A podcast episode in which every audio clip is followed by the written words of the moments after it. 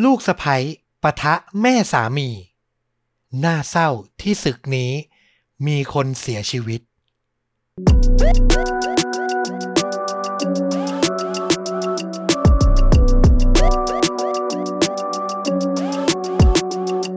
สวัสดีครับ ยินดีต้อนรับเข้าสู่ The A Files พอดแคสต์เล่าเรื่องสั้นลุ้นระทึกหลากหลายหัวข้อจากช่องชนดูดะ อยู่กับต้อมนะครับ ต้องบอกว่าจริง ๆ แล้วช่วงต้นสัปดาห์แบบนี้ ต้องมาคู่กับฟลุกเนาะในรายการเรื่องจริงยิ่งกว่าหนัง แต่ว่าช่วงสัปดาห์นี้ ฟลุกติดภารกิจงานประจำนิดนึงนะครับ ก็ฟัง The F Files กันก่อนแล้วกัน ไว้ช่วงสัปดาห์หน้าฟลุกงานหายยุ่งก็จะกลับมาถ่ายทอดเรื่องราวให้คุณผู้ฟังเหมือนเดิมนะครับสำหรับเรื่องราวที่ต้อมเตรียมมาในวันนี้ก็ต้องบอกว่า เป็นเรื่องที่มองดีๆ มันเหมือนละครหลังข่าวบ้านเราเลย หลายๆ คนบอกว่าเป็นละครน้ำเน่านะ เป็นพล็อตที่คลาสสิกด้วย ก็คือเรื่องราวของแม่สามีกับลูกสะใภ้เป็นความขัดแย้งในครอบครัวที่มีตัวฝ่ายชาย อย่างสามีเป็นตัวกลาง ฟังดูเหมือนพล็อตนิยายแต่ในชีวิตจริง มันโหดร้ายแล้วก็นำไปสู่บทสรุปที่น่าเศร้ามากๆ วันนี้ก็เลยอยากมาถ่ายทอดให้คุณผู้ฟังได้รับฟังกันนะครับ เรื่องราวเนี่ยเกิดขึ้นในช่วงปลายยุค 1980 ต่อต้น 90 ที่เมืองแวนคูเวอร์ ประเทศแคนาดา พาคุณผู้ฟังไปรู้จักหญิงสาวคนหนึ่งครับ เธอมีชื่อว่าอเล็กซานดรา อิกนาโตวิช เธอเกิดในปี 1966 ฟังจากนามสกุลน่าจะพอรู้เนาะว่าเธอไม่ใช่คนท้องถิ่นแคนาดาโดยกำเนิด พ่อและแม่ของเธอเนี่ยอพยพมาจากยูโกสลาเวียนะครับ มาหาโอกาสหาชีวิตที่ดีกว่าที่แคนาดา ตัวอเล็กซานดราเนี่ยต้องบอกว่ามีความผูกพันกับพ่อและแม่ โดยเฉพาะแม่เนี่ยจะสนิทกับเธอเป็นอย่างมาก แล้วในช่วงปี 1984 เมื่ออายุได้ประมาณ 18-19 ปี อเล็กซานดราก็เข้าประกวดนางงามประจำเมืองครับ เรียกกันว่ามิสเบอร์นาบีที่สำคัญเธอชนะด้วย ส่งผลให้ปีต่อมาเธอก็เข้าประกวดในเวทีใหญ่ระดับประเทศอย่างมิสแคนาดาต่อ อเล็กซานดราเนี่ยเป็นผู้หญิงที่ใบหน้าสาสวย มีความมั่นใจ มีผมสีบรอนซ์ก็ต้องบอกว่าเป็นหญิงสาวที่มีความสง่างาม และก็มีเสน่ห์มากๆ แต่การประกวดใด ๆ เนี่ย เธอไม่ได้มองมันเป็นเป้าหมายสุดท้ายของชีวิต เธอมองมันเป็นเวทีที่ช่วยสะสมประสบการณ์ ให้เธอมีความมั่นใจ แต่หลังจากเรียนจบชั้นมัธยมปลายเเธอก็เลือกอาชีพผู้ช่วยทันตแพทย์ครับ เธอจะทำงานที่คลินิกทันตกรรมตั้งแต่วันจันทร์ถึงศุกร์แล้วใช้เวลาช่วงสุดสัปดาห์ อยู่กับครอบครัว มีสิ่งหนึ่งที่เธอกับคุณแม่ ชอบทำมากๆก็คือ การไปเยี่ยมดูบ้านที่เขาเปิดขายศัพท์ทั่วไปเขาก็จะใช้คำว่า Open House ถ้าส่วนตัวผม Open House เนี่ย ฟังดูเหมือนจะเป็นงานแบบแนะแนวการศึกษาอะไรอย่างนั้นเนาะ เวลามหาวิทยาลัยเขามีงานให้เด็กมัธยมไปดู แต่ Open House ในความหมายนี้ก็คือ ไปเยี่ยมดูบ้านที่เขาเปิดขาย ทั้งคุณแม่แล้วก็คุณลูกอย่างอเล็กซานดราก็มีความฝันร่วมกันว่าสักวันหนึ่ง จะได้อยู่ในบ้านหลังใหญ่ที่ดีนะครับ แล้วระหว่างที่ทั้งสองคนชมบ้านหลังหนึ่งอยู่ ทั้งคู่ก็ใช้ภาษาถิ่นเกิดนะที่ยูโกสลาเวียในการพูดคุยกัน อยู่ดีๆ ก็มี ชายหญิงวัยกลางคนคู่หนึ่งเข้ามาทักทายครับ คือพวกเขาฟังจากภาษาแล้วรู้ได้ว่าน่าจะเป็นคนบ้านเดียวกันว่าอย่างนั้นเถอะ พวกเขาแนะนำตัวเองว่าชื่อแซมและเจลกาเปซิช ทั้งคู่อพยพมาจากยูโกสลาเวีย มาค้นหาโอกาสใหม่ ๆ ที่แคนาดาเช่นเดียวกัน แต่พวกเขาเนี่ยมาก่อน แล้วก็ใช้ความพยายามความอดทน สร้างธุรกิจตนเองมาเนี่ย ตั้งแต่ยุค 70 มาจนถึงปลายยุค 80 เนี่ยต้องบอกว่าความเป็นอยู่เนี่ยเริ่มดีเริ่มมีฐานะแล้ว แน่นอนเนอะเจอคนบ้านเดียวกัน พูดคุยกันก็ถูกปากถูกคอ เจลกาเนี่ยก็ประทับใจในตัวอเล็กซานดราเป็นอย่างมาก เจลการู้สึกว่าอเล็กซานดราเป็นผู้หญิงที่หน้าตาสสวยแล้วก็บุคลิกดี การพูดจาดี ในใจเธอเนี่ยอยากจะจับคู่ลูกชายของตัวเองให้กับผู้หญิงคนนี้ ก็เลยสอบถามอเล็กซานดราไปว่าเนี่ย ที่บ้านป้าเนี่ย เปิดอู่ซ่อมรถ ถ้าเกิดรถที่บ้านหนูมีปัญหา ก็เอาไปซ่อมได้นะ เดี๋ยวให้ลูกชายป้าเนี่ยจัดการให้อะไรอย่างนั้น ไม่กี่วันต่อมาอเล็กซานดราก็ขับรถเข้าไปซ่อมที่อู่ของครอบครัวเจลกาจริง ๆ ครับ แล้วก็มีโอกาสได้พบกับโจเปซิชลูกชายของเจลกาซึ่งตอนนั้นอายุ 27 ปี แล้วทั้งคู่ก็ตกหลุมรักกันอย่างรวดเร็วครับ อย่างที่บอก ครอบครัวเป็นชาวยูโกสลาเวียดั้งเดิม มีอะไรหลาย ๆ อย่างคล้ายกัน ต้องบอกว่าอเล็กซานดราพูดถึงข้อดีของโจ ให้ทั้งเพื่อนทั้งคนในครอบครัวฟังตลอดเวลา ใคร ๆ มองก็รู้เลยว่าเธอตกหลุมรักเขาเข้าแล้ว เขาเป็นคนมีเสน่ห์แล้วก็โรแมนติกอย่างไม่น่าเชื่อครับ วันดีคืนดี เขาก็จะมาเคาะประตู พร้อมถือช่อดอกไม้ไว้บริเวณหน้าบ้าน ซึ่งนั่นไม่ใช่วันพิเศษใดๆด้วยนะ เป็นการเซอร์ไพรส์ที่เขาทำเป็นประจำ และพอถึงช่วงวันหยุดสุดสัปดาห์ทั้งคู่ก็ออกทริป ขี่มอเตอร์ไซค์ไปชมวิว รับสายลมแสงแดดด้วยกัน มันฟังดูโรแมนติกมากๆ และหลังจากออกเดทได้เพียงหนึ่งเดือน โจก็คุกเข่า ขออเล็กซานดราแต่งงานอย่างเป็นทางการ คือฟังมาถึงตรงนี้มันเหมือนความฝันของคนคู่หนึ่ง ที่ตกหลุมรักกัน แล้วชีวิตคู่นั้นกำลังจะเป็นความจริง พ่อแม่ของทั้งอเล็กซานดราและโจต่างก็รู้สึกยินดีและก็ตื่นเต้น โดยเฉพาะเจลกาแม่ของโจที่จับคู่ลูกชายให้ตั้งแต่แรกเนี่ย ตื่นเต้นมาก เธอเข้ามาจัดการวางแผนงานแต่งงาน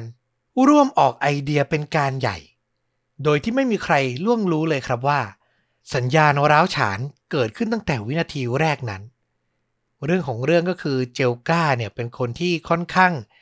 อยากจะจัดการทุกอย่างให้ตรงตามความคิดของตัวเอง เอาตรงๆก็คือ ควบคุมชีวิตของลูกชายอยู่ การจัดงานแต่งเนี่ยจะจัดงานรูปแบบไหนตกแต่งของอย่างไรเชิญใครบ้าง เจลกาจัดแจงทำแผนการแนะนำออกมาแทบจะทั้งหมด ซึ่งนั่นทำให้ฝ่ายหญิงว่าที่เจ้าสาวอย่างอเล็กซานดราค่อนข้างอึดอัดครับ คือมันก็มีบางจุดที่เธอไม่ชอบคำแนะนำที่เจลก้าให้มา เธอก็พยายามบอกคนรักอย่างโจว่า คุยกับแม่ให้เข้าใจหน่อยนะ ฉันอยากได้อย่างนั้นอย่างนี้ แต่แม่ของเธอเหมือนจะไม่ยอมเลย แต่ปรากฏว่าโจก็ไม่ได้เป็นคนที่กล้าที่จะคุยกับแม่ของตัวเองเช่นเดียวกัน คือเขาอยู่อย่างนั้นมาทั้งชีวิตอะทำงานก็ทำที่อู่ซ่อมรถที่พ่อและแม่เป็นเจ้าของ คือชีวิตมันเกี่ยวข้องกันมาตลอด ไม่ได้ออกไปใช้ชีวิตอิสระหางานด้วยตนเอง โจก็ได้แต่พยายามประนีประนอมกับทั้งสองฝ่าย แต่นั่นทำให้ปัญหามันไม่ได้หายไป เจลกาเนี่ยต้องการจัดแจงทุกสิ่งทุกอย่างครับ ไม่ว่าจะเป็นสถานที่จัดงานแต่ง ลักษณะของชุดเจ้าสาว ก็ยังอยากจะจัดการให้ ถึงขนาดในคืนก่อนงานแต่งงานเนี่ยอเล็กซานดราอึดอัด จนเกือบตัดสินใจ จะเลิกไม่แต่งแล้ว แต่ยังดีที่ฝั่งเพื่อนๆของเธอพยายามให้กำลังใจแล้วก็บอกให้เธอเนี่ย ใจเย็นลง ในที่สุด 11 มิถุนายน 1988 อเล็กซานดราและโจก็แต่งงานกันที่เมืองแวนคูเวอร์ต่อหน้าเพื่อนๆและครอบครัว โชคดีครับที่ทุกอย่างเป็นไปอย่างสวยงามและก็มีความสุข ไม่ได้มีข้อขัดแย้งใหญ่ในงานวันนั้น และเมื่อวันสำคัญสิ้นสุดลง อเล็กซานดรา ผมขอเรียกสั้นๆว่าอเล็กซ์ละกัน กับโจสามี ก็ใช้เวลาฮันนีมูนหนึ่งสัปดาห์ที่เกาะฮาวาย ทุกอย่างให้ความรู้สึกที่ดูจะสมบูรณ์แบบ แต่เมื่อช่วงเวลาการดื่มน้ำผึ้งพระจันทร์สิ้นสุดลง เมื่อพวกเขากลับมาที่แวนคูเวอร์เพื่อทำงานทำกิจวัตรประจำวัน สิ่งต่างๆก็ยากลำบากอีกครั้ง เมื่อแม่สามีคนใหม่ของอเล็กซ์ เริ่มแวะมาที่อพาร์ตเมนต์ที่พวกเขาพักอาศัยอยู่ด้วยกัน แล้วก็จัดแจงเอาของชิ้นนั้นชิ้นนี้มาให้ ตั้งแต่ของใช้ทั่วไปอย่างของชำไปจนถึงเสื้อผ้าชุดใหม่ อเล็กซ์จะกลับมาจากทำงานแล้วก็มาพบว่าตู้เย็นและตู้เก็บอาหาร มีข้าวของเต็มไปหมดเลย ทั้งที่เธอเนี่ยไม่ได้ซื้อไว้ บางชิ้นเธอไม่ได้อยากกิน นอกจากนี้เสื้อผ้าใหม่ที่เจลก้าซื้อมา จลกาก็ไม่ได้ปรึกษานะว่าอเล็กซ์ชอบใส่สไตล์ไหน คือมองมุมหนึ่งมันเป็นความหวังดี แต่มองอีกมุม นี่มันคือการอยากจะเปลี่ยนแปลงลูกสะใภ้ตัวเอง ให้แต่งตัวอย่างที่ตัวเองคิดหรือเปล่า อันนี้อเล็กซ์ก็อดคิดไม่ได้ เธอไม่สบายใจจริง ๆ ครับ ที่เจลกามีส่วนร่วมในชีวิตคู่ของเธอกับโจมากเกินไป เธอมักจะแสดงความไม่พอใจกับสามีอยู่ตลอดเวลา และอย่างที่ผมบอกนั่นทำให้ฝ่ายชายตกอยู่ในสถานการณ์ที่ยากลำบากมาก ๆ ผมในฐานะที่ก็มีภรรยา แต่โชคดีที่แม่ยายค่อนข้างจะน่ารักนะครับ แต่คิดภาพออกเลยถ้า ญาติผู้ใหญ่มีปัญหากับชีวิตคู่เราอะ่ะ โอ้โห มันเป็นอะไรที่กลืนไม่เข้าคายไม่ออกมาก ๆ โจก็พยายามประนีประนอมอยู่กับแม่ก็พูดเอาใจแม่ อยู่กับภรรยาก็พูดเอาใจภรรยา แล้วมันมีเหตุการณ์สำคัญเหตุการณ์หนึ่งที่เกิดขึ้น ที่ดูเหมือนจะเป็นเรื่องดี แต่ก็เป็นเหมือนทางแยกใหญ่เช่นกัน นั่นก็คือการที่เจลกาตัดสินใจ จะมอบของขวัญเป็นเงินสดจำนวน 1 0 0 0 0แสนดอลลาร์ ให้โจกับอเล็กซ์ไปดาวน์บ้านครับ แต่บ้านที่ว่ามาเนี่ยอยู่ห่างจากบ้านของเธอของเจลกาเนี่ยเพียง 5 นาทีเท่านั้น คืออยากให้ลูกมาอยู่ใกล้ ๆ ว่าอย่างนั้นเถอะ แต่ลองคิดดูถ้าคุณเป็นอเล็กซ์อยู่อพาร์ตเมนต์ แม่สามียังมาเจ้ากี้เจ้าการตลอด แล้วนี่บ้านห่างกัน 5 นาที โอ้โห จะอยู่ไหวไหม แต่นั่นแหละ ตัวอเล็กซ์ก็สองจิตสองใจ เพราะว่าเงินจำนวนนี้มันไม่ใช่น้อยๆ มันสามารถทำให้เธอกับสามีเนี่ย ตั้งตัวและมีบ้านในฝันได้เลย อย่างที่ผมบอกเนาะก่อนหน้าจะแต่งงาน การมีบ้านหลังใหญ่ของตัวเอง ก็เป็นสิ่งที่อเล็กซ์ฝันมาตลอด สุดท้ายเธอก็ตัดสินใจรับเงินของแม่สามีครับ ช่วงแรกที่มีการเริ่มตกแต่งบ้าน มันก็ดูเป็นช่วงเวลาแห่งความสุขเนาะแต่แล้วไม่นานมันก็ค่อยๆเกิดความตึงเครียดขึ้นมาอีก เหมือนเดิมครับ เจลกาเริ่มพยายามควบคุมวิธีตกแต่งบ้านของอเล็กซ์และโจ ตัวอย่างเล็กๆ เช่นอเล็กซ์เนี่ยอยากได้กระเบื้องสีแดง คลุมหลังคาเป็นสีที่เธอชอบ แล้วเธอจะต้องมองมันทุกวันเนาะบ้านตัวเอง แต่เจลก้าเนี่ยก็ตอบปฏิเสธ แล้วก็ไม่ยอมให้ตกแต่งบ้านด้วยกระเบื้องสีนั้น ทั้งหมดที่ว่ามาทำให้ช่วงปีแรกของชีวิตคู่ ระหว่างอเล็กซ์และโจเป็นอะไรที่ยากลำบาก ความตึงเครียดระหว่างแม่สามีกับลูกสะใภ้อยู่ในระดับที่ค่อยๆสูงขึ้น สูงขึ้น จนถึงปลายปี 1989 อเล็กซ์ก็ตั้งท้องลูกชายตัวน้อยครับ ซึ่งเธอตั้งชื่อว่าแบรนดอน อันนี้ดีหน่อย แม่สามีไม่ได้มาตั้งให้นะ อเล็กซ์และโจก็ตื่นเต้นมากที่จะได้ทำหน้าที่พ่อและแม่ และเมื่อแบรนดอนลืมตาออกมาดูโลก เจลกาก็เริ่มพยายามมามีส่วนร่วม แล้วคนสองวัยเลี้ยงดูลูกกับหลานของตัวเองอะ่ะ ความเชื่อ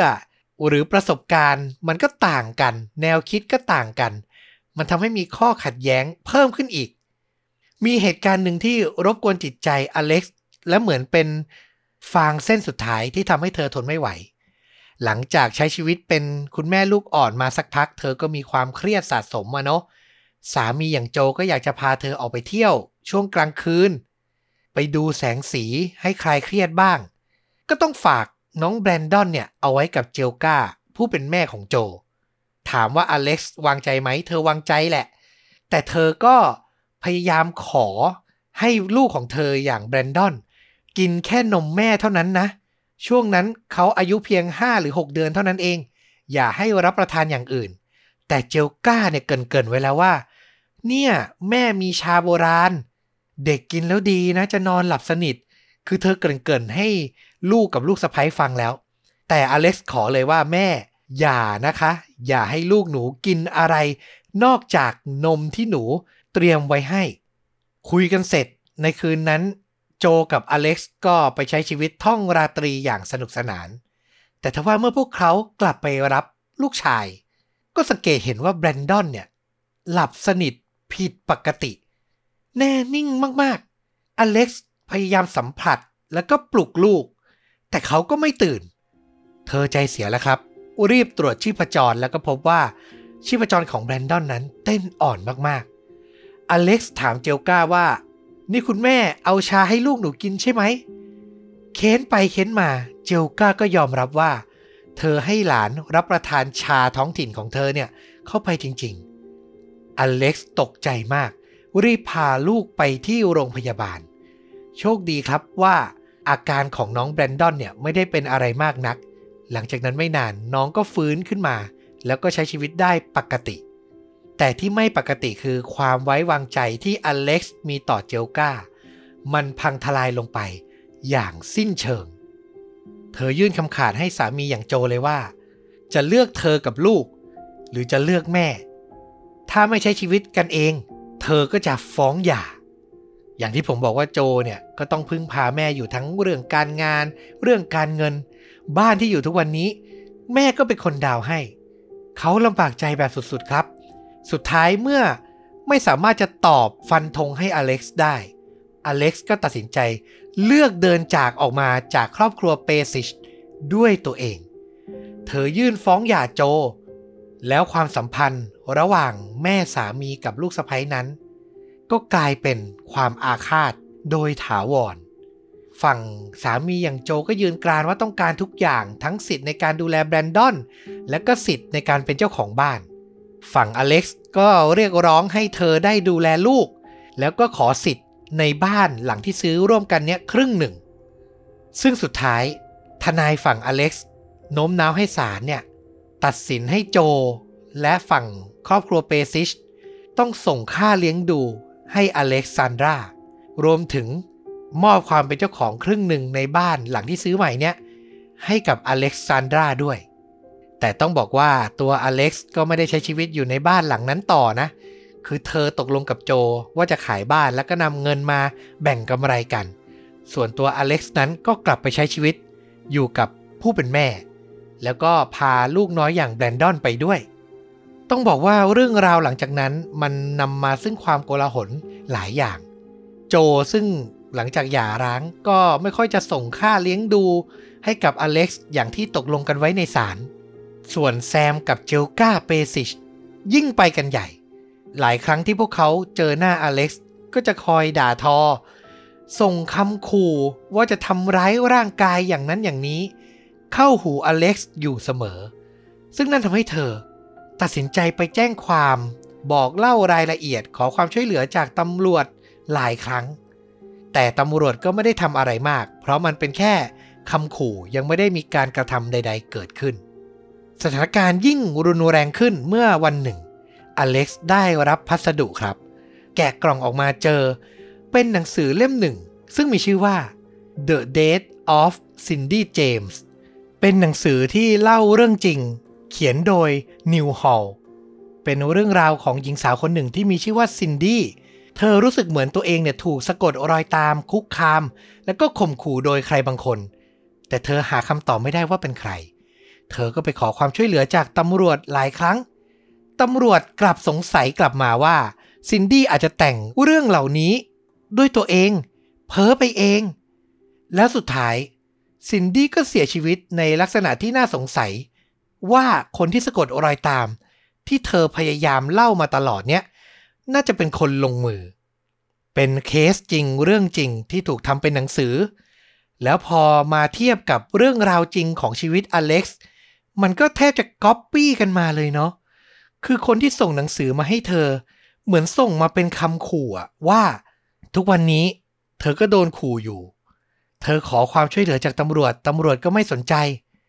ก็ระวังว่าจะลงท้ายเหมือนซินดี้เจมส์ก็แล้วกัน อะไรอย่างนั้นนะครับ ที่ผมรู้สึกได้ แล้วไม่กี่วันหลังจากที่อเล็กซ์ได้รับหนังสือ ในช่วงบ่ายที่เธอมีเพื่อนมาเยี่ยมเยือนที่บ้าน และกำลังนั่งอยู่ในห้องนั่งเล่น เพื่อนคนนี้เนี่ยกำลังป้อนนมให้แบรนดอน ลูกน้อยของอเล็กซ์ได้กินอยู่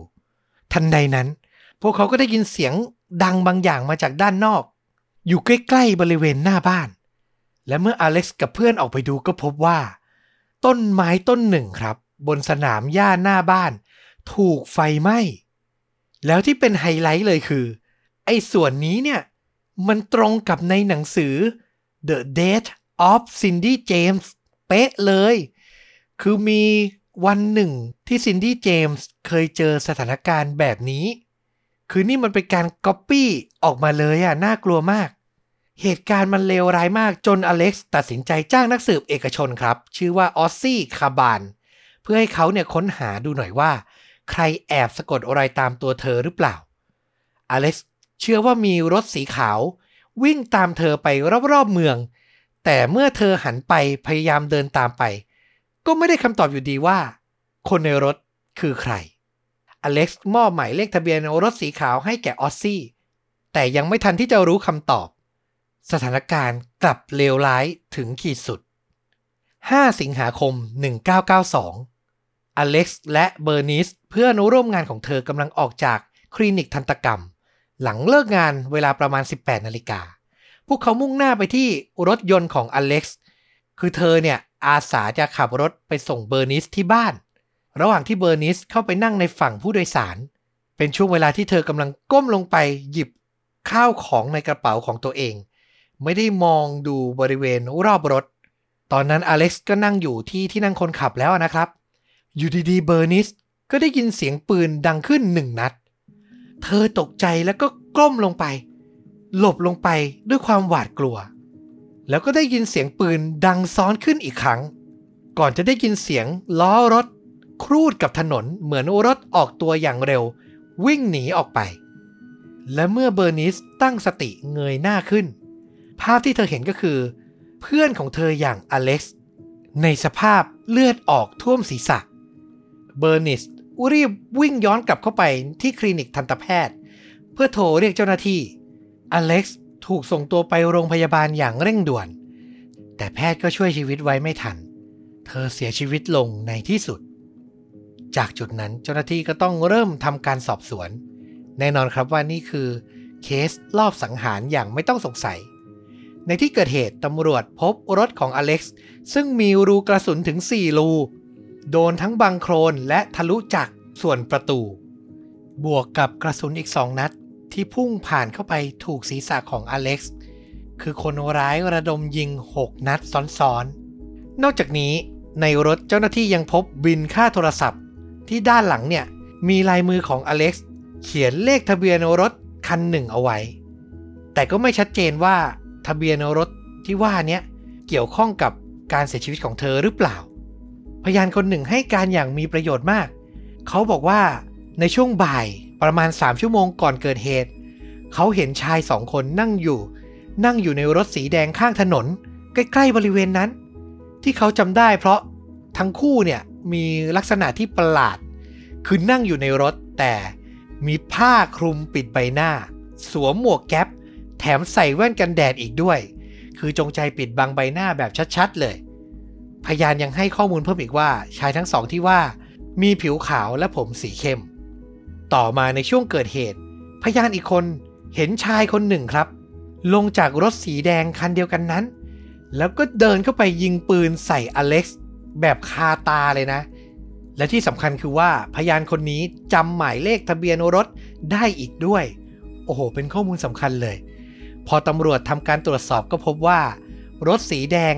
ยี่ห้อเชฟโรเลตรุ่นคามาโร่เนี้ยเป็นรถที่ถูกขโมยเมื่อไม่กี่วันก่อน มีการแจ้งความเอาไว้ นั่นหมายความว่าคนร้ายขโมยรถมาก่อเหตุแน่ ๆ และจากการพูดคุยกับเพื่อนสนิทและครอบครัวของอเล็กซ์รายชื่อคนกลุ่มหนึ่งที่ถูกกล่าวถึงซ้ำแล้วซ้ำเล่า ว่ามีส่วนและน่าจะเป็นผู้ต้องสงสัยหลัก ก็หนีไม่พ้น อดีตสามีอย่างโจเปซิช รวมไปถึงพ่อและแม่ แซมและเจลกาเปซิชที่เคยมีข้อบาดหมางมีการฟ้องหย่าร้างนั่นเอง เมื่อตำรวจไปคุยกับโจ พวกเขาสังเกตเห็นว่าโจดูสงบ แล้วก็พยายามจะไม่เปิดเผยอารมณ์ คือวินาทีที่ตำรวจแจ้งว่าอเล็กซ์เสียชีวิตแล้วนะ โจไม่ได้แตกตื่นตกใจ ซึ่งก็คิดได้ว่ามันน่าผิดสังเกต อย่างไรก็ตามโจมีหลักฐานยืนยันครับว่า ในช่วงเวลาที่เกิดเหตุนั้น เขาอยู่ที่สระว่ายน้ำพาลูกชายอย่างแบรนดอนเนี่ย ไปว่ายน้ำอยู่ แล้วก็มีใบเสร็จประทับเวลาจากทางเข้าสระว่ายน้ำเป็นข้อพิสูจน์ ให้ตำรวจดูอีกด้วย พอตำรวจมาคุยปุ๊บเขาก็โชว์ใบเสร็จปั๊บซึ่งนั่นทำให้นักสืบที่ไปพูดคุยกับโจจับสังเกตเพิ่มได้อีกว่า มันน่าสงสัยเกินไป คือถ้าเป็นคนทั่วไปการจะหาหลักฐานมายืนยันที่อยู่ของตัวเองเนี่ย มันควรจะใช้เวลามากกว่านั้น ใช้ความคิดมากกว่านั้นหรือเปล่า นี่ถามปุ๊บโชว์ใบเสร็จปั๊บ เตรียมไว้แล้วหรือไม่อย่างไร ต่อมาอีกหนึ่งข้อมูลสำคัญที่ตำรวจได้รับก็คือการที่อเล็กซ์เนี่ย จ้างนักสืบเอกชนเอาไว้จำได้ใช่ไหมครับที่ผมเล่าไป พอเจ้าหน้าที่ตำรวจได้รู้ข้อมูลนี้ ก็ทำการติดต่อออสซี่คาบานนักสืบเอกชนไปทันที ซึ่งเขาก็ให้ข้อมูลว่า ในวันที่เกิดเหตุ 5 สิงหาคมนั้น เขากำลังสอดแนมอดีตสามีอย่างโจเปซิชอยู่ แล้วก็เห็นจริง ๆ ว่าโจไปรับแบรนดอนไปไว่ายน้ำในเวลา 17 นาฬิกา ดังนั้นยืนยันได้ว่าโจอยู่ที่สระว่ายน้ำจริง ๆ และในส่วนของผู้ต้องสงสัยอีกคนหนึ่งอย่างเจลกาเปซิชผู้เป็นแม่ของโจ ก็มีคนเป็นพยานยืนยันว่า เห็นเธออยู่ที่ร้านซ่อมรถตอนที่เหตุการณ์เกิดขึ้น เพราะฉะนั้นแน่นอนเธอไม่ใช่คนลงมือ แต่ไม่ใช่ว่าตำรวจจะตัดครอบครัวนี้ทิ้งนะครับ ยังต้องสืบต่อไปออซซี่ ให้หมายเลขป้ายทะเบียนรถสีขาว ที่อเล็กซ์บอกว่าน่าจะแอบติดตามเธออยู่ ให้เจ้าหน้าที่ตำรวจเห็น ปรากฏว่าเลขนั้นเป็นเลขที่ตรงกับป้ายทะเบียนที่จดอยู่หลังใบเสร็จที่พบในรถของอเล็กซ์จับเรื่องดีๆนะ ตอนนี้มีรถผู้ต้องสงสัยเป็นรถสีแดง แต่รถที่แอบตามอเล็กซ์เนี่ยเป็นรถสีขาว สืบสาวราวเรื่องไปมา เป็นของชายที่มีชื่อว่ามิลานเนนาดิช ซึ่งเป็นเพื่อนที่เคยไปร่วมงานแต่งงานระหว่างอเล็กซ์และโจด้วยครับ น่าสงสัยแล้ว เจ้าของรถสีขาวที่น่าจะแอบตามอเล็กซ์เนี่ย น่าจะมีส่วนเกี่ยวข้อง เจ้าหน้าที่ตามหารถทั้งสีขาวและสีแดง แล้วสุดท้ายก็ได้เจอรถของผู้ก่อเหตุคันสีแดงก่อน ถูกจอดทิ้งไว้ที่ลานจอดรถของแมคโดนัลล์ในเมือง พนักงานของแมคโดนัลล์สองสามคนเนี่ย เห็นรถเนี่ยถูกจอดทิ้งไว้หลายวัน ก็เลยแจ้งเจ้าหน้าที่ ภายในรถคันสีแดงนั้นตำรวจพบรอยนิ้วมือบนคันเกียร์ เมื่อนำลายนิ้วมือที่ตรวจเจอ ไปเทียบในฐานข้อมูลอาชญากรรม ก็ตรงกับชายคนหนึ่ง ซึ่งมีชื่อว่า r o l e n s d e l o m e เขาเป็นหัวขโมยรถที่ขึ้นชื่อตำรวจเนี่ยมีรายชื่ออยู่ในฐานเฝ้าระวังอยู่แล้ว สันนิษฐานได้เลยว่า เขาน่าจะเป็นคนขับรถคามาโลสีแดง ขับพาคนร้ายตัวจริงไปก่อเหตุ แล้วก็ขับหลบหนีออกมา มาจอดรถทิ้งไว้ที่ลานจอดแมคโดนัลล์ซึ่งพนักงานร้านเนี่ยให้การเพิ่มเติมอีกว่า หลังจอดรถสีแดงชายทั้งสองคนลงมาจากรถ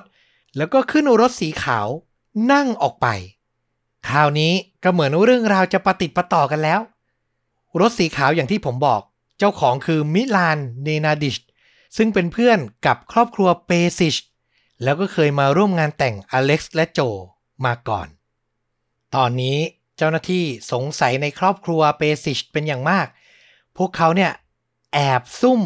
สังเกตดูคนเข้าออกบ้านเปซิชอยู่ตลอด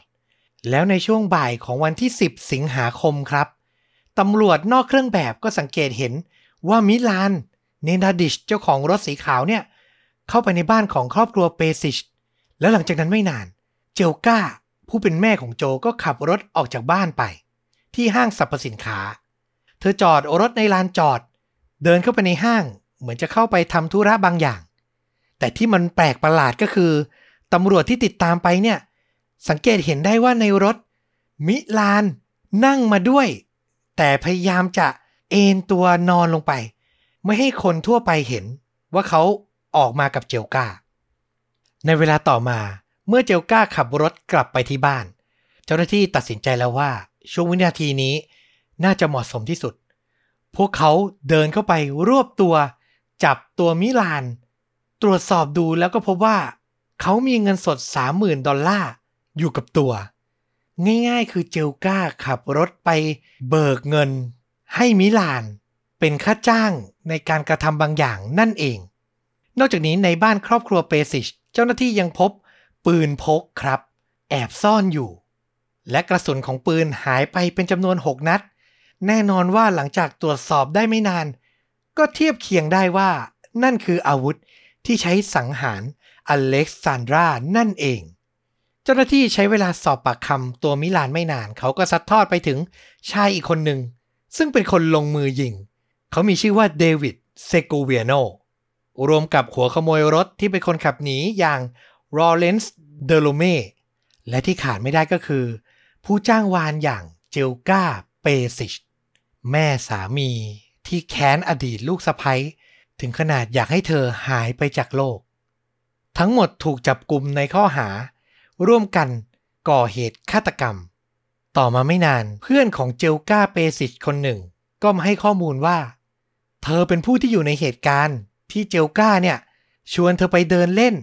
ผ่านหน้าบ้านของอเล็กซ์แล้วก็จัดแจงจุดไฟเผาต้นไม้ที่สนามหญ้าหน้าบ้าน เพื่อนคนนี้เนี่ยเห็นกับตาเลยว่าเจลกาทำเช่นนั้น เธอยังให้ข้อมูลเพิ่มอีกว่าเจลกาเป็นผู้ที่หมกมุ่น กับการอ่านหนังสือเล่มโปรด ที่เป็นเรื่องราวของซินดี้เจมส์และน่าจะเป็นคนที่ส่งหนังสือทางไปรษณีย์ไปให้อเล็กซานดราค่อนข้างจะแน่นอน สุดท้ายในปี 1993 การว่าความในชั้นศาลก็มาถึงที่สิ้นสุด แก๊งผู้ก่อเหตุทั้ง 3 บวกผู้จ้างวานอย่างเจลกาถูกตัดสินให้มีความผิดจริง และต้องรับโทษสูงสุดในข้อหาฆาตกรรมโดยเจตนา ซึ่งที่ประเทศแคนาดาโทษสูงสุดคือจำคุก 25 ปีครับสำหรับตัวของโจเปซิชอดีตสามีของอเล็กซ์เนื่องจากตำรวจไม่สามารถพิสูจน์ได้ว่าเขามีส่วนเกี่ยวข้อง ก็ทำให้เขาหลุดจากคดีนี้ไป ไม่ถูกตั้งข้อกล่าวหาใด ๆ แม้ทั้งคุณแม่ของอเล็กซ์รวมไปถึงเพื่อนสนิทของเธอจะยังสงสัยในตัวโจอยู่ จนถึงปัจจุบัน เกรดเพิ่มเติมอีกนิดนึง ในปี 2008 เจลกาพยายามยื่นขอทานบน เพื่อให้เธอได้รับการปล่อยตัวก่อนกำหนด แต่ก็ถูกศาลปฏิเสธ ต่อมาครอบครัวของอเล็กซ์ทั้งพ่อและแม่ก็ฟ้องร้องเจลกาเปซิชเรียกร้องเงินค่าเสียหาย และก็ได้รับมาเป็นจำนวน 350,000 ดอลลาร์ เงินทั้งหมดนี้ก็จะใช้ในการดูแลแบรนดอน จนกว่าเขาจะอายุครบ 18 ปี ในส่วนที่เหลือเนี่ยแบรนดอนก็จะได้รับเป็นมรดกต่อไป อย่างที่บอกครับเคสนี้มันเริ่มต้นเหมือนละครหลังข่าว แต่ที่มันน่าเศร้าคือมันไม่ได้จบอย่าง happy ending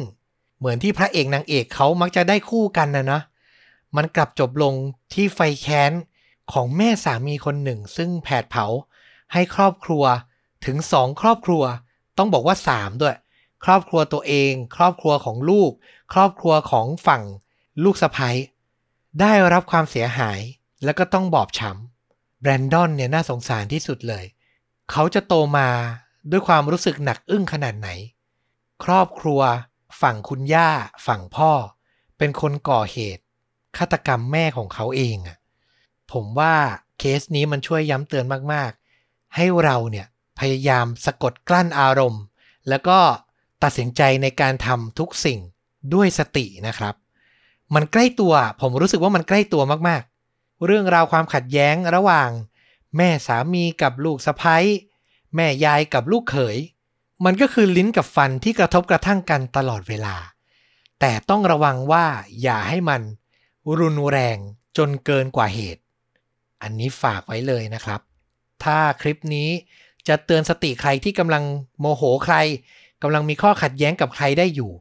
ไม่จะเป็นต้องเป็นคนในครอบครัวนะ อาจจะเป็นเพื่อน เป็นคนข้างบ้าน เป็นคนที่ขับรถปาดหน้าเรา ไม่ว่าจะเป็นอะไรก็ตาม ตั้งสติแล้วคิดก่อนนะ ว่าสิ่งที่เรากำลังจะทำด้วยความโมโหเนี่ย มันจะทำลายชีวิตที่เหลืออยู่ของเราหรือไม่ ฝากเอาไว้ด้วยนะครับ และนี่ก็คือ The A Files ที่นำมาฝากกัน ใครชื่นชอบการถ่ายทอดเรื่องราวจากช่องชนดูดะ เหมือนเดิมครับ ฝากสนับสนุนเราด้วยการกดปุ่ม Super Thanks อยู่ใกล้ๆปุ่มกดไลค์กด Subscribe ทาง YouTube หรือใครจะสมัครสมาชิกช่องสนับสนุนเราเป็นรายเดือนก็ได้เช่นเดียวกัน ใครกำลังซับไม่พร้อม ฝากกดไลค์กด Subscribe กดกระดิ่งเตือนเอาไว้ คลิปใหม่มาจะได้ไม่พลาดนะครับ แล้วกลับมาพบต้อมกับฟลุกได้ใหม่ในตอนต่อๆไป วันนี้ลาไปเพียงเท่านี้ สวัสดีครับ thank you